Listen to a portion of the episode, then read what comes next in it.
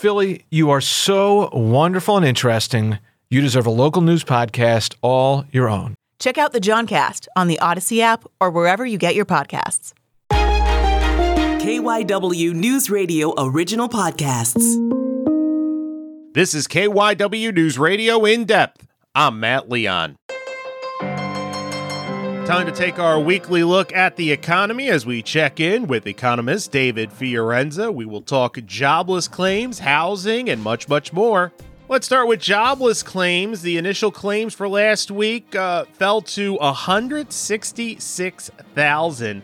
So we are not just under 200,000, we are way under 200,000.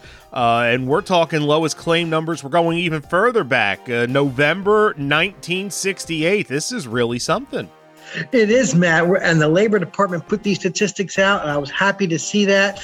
And we've actually surpassed 1969, and like you said, and going back to 1968. So last week was even revised downward uh, by about 8,000. So we've got good numbers the past few weeks, as well as the four week moving average. And I mentioned last week, or last time we talked about the 1969 level, that it was Richard Nixon's uh, term. Last time numbers were at this level was when Nixon beat Hubert Humphrey for the presidency in November of 1968, just to give people some context of the level we're talking about here. Right, and that's actually going through a, many, many different presidents, whether they're Republican or, or Democrat. That's a lot of administrations to go back for boy, let me think about that. That was something. I think that was the days of like Jimi Hendrix and Janis Joplin. So it's one of the things that's interesting in looking over the jobless claim numbers. Uh, I saw a note that the Bureau of Labor Statistics is changing its methodology, or maybe changing is not the right word, but reverting back to how they did things pre-pandemic. Uh, talk about what that means and what's the difference between that and how they've looked at how they've calculated these numbers during the pandemic. Well, during the pandemic, these numbers would be what I call smoothed out a little bit. It'd be like taking an average of more than four weeks, and it would be taking out the highs and lows and getting some kind of middle ground. Right now, they're going back to reporting at least 389 metropolitan areas that they used to report before. And it actually shows better numbers than we thought 389 metropolitan areas. Almost all of them show low unemployment. So, what happened pre pre-pandemic was a good way of doing it we had to adjust we weren't getting all the numbers not everybody was working in the office so the companies the municipalities the cities weren't able to get all the information to the public on a timely basis. Right now, people are back. They're back in the office, not 100%, as you and I have talked off the air about that, but now it's getting back to that point where there is some normalcy. It's amazing to me that we've got jobs numbers, you know, low unemployment rate, uh, a lot of really good stuff on the the job front. But I'm already I'm seeing people raise their alarms about the concerns about a recession down the road in 2023. I think Deutsche Bank was uh, one of the first ones. I've seen a couple other uh, writers talk about it. And it seems like there's concern, obviously, the uncertainty of the Russia Ukraine war, but also uh, people seem really freaked out about what the Fed might do. Why are people ringing these alarm bells? I think because they're hearing the footsteps of the Federal Reserve increasing rates, not a quarter percent, but a half a percent, not just coming up next month, but the next few times they raise that, they're getting more aggressive in their approach. What also fuels the fire is our GDP, gross domestic product, in the fourth quarter. Um, 6.9%. That was the second revision. That's up from the third quarter of about 2.3%. So it's that demand that we had, that fuel demand. And the more people working, the more people are either going to save money, pay down debt, or spend money. When you have unemployment at 3.6% and you have low unemployment in some areas of the country as low as 1.7%, people are spending money companies want to hold on to workers and they're doing lots of things matt as i think we mentioned a couple times through our podcast. Um, they're giving incentives for people to stay and work. Well with paychecks what do people want to do? They've been inside for a long time in the year 20 and even 2021 they're ready to get out and spend and they've been doing that. That's fueling this inflation. And after a while you you start to say well i don't have as much money and then the fed tightens their belt so to speak and squeezes um, the belt of money, and that's where the recession starts. I'm not sure if we're going to head in that. A recession is two consecutive quarters of declining GDP. Let's see if we have that.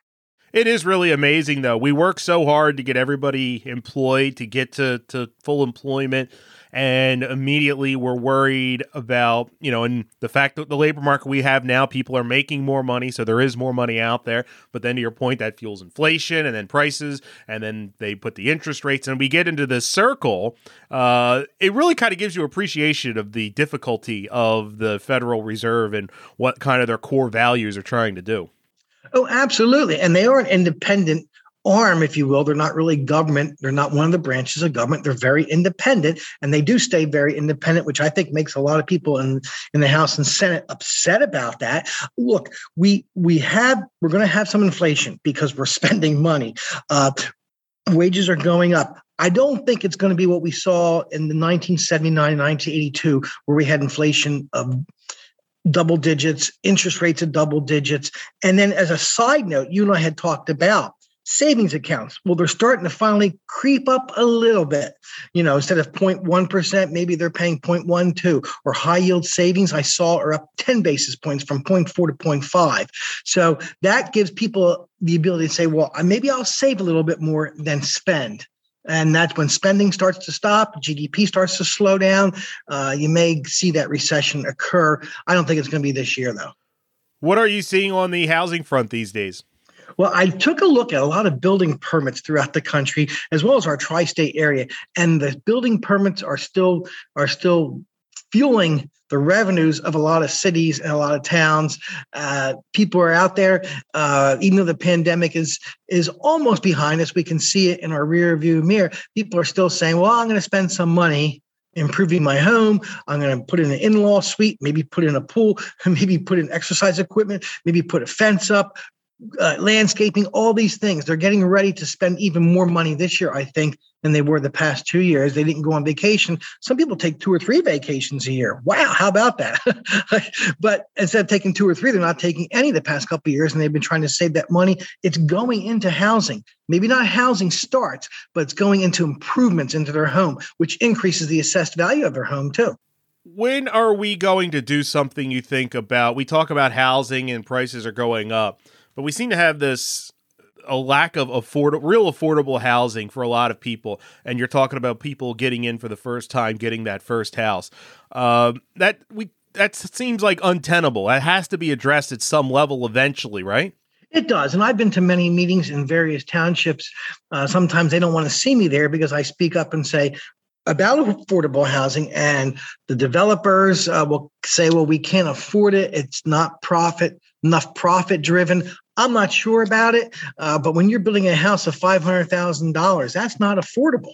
Uh, maybe there needs to be some kind of other regulations or relaxation so that people can build townhomes and condos in the two hundred thousand range, the low two hundred thousand. Because I'm telling you, it's getting harder and harder for the younger sector, those getting out of college who have debt, college debt, maybe just starting out. They want to buy a car or lease a car. It's hard for them to get back on their feet to buy a home or or something of that nature or buy a townhouse and they're not buying it till they're in their 30s they're delaying everything that's that's tough what else are you keeping an eye on these days well, I'm still continuing to look at tourism. Uh, the Jersey Shore uh, is, is pumped up. They're ready. Their one issue is they may not have all the people they need for the amusement rides, for for the hotels, the casinos, the restaurants, and all that. They're the incentives from Wildwood to Atlantic City are amazing. What they're giving the people in terms of an hourly salary, as well as other signing bonuses and, and things of that nature. So I want to. I hopefully by May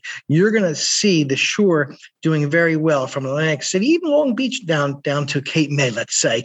Uh, and you're going to see people down there. They're going to still have to be patient.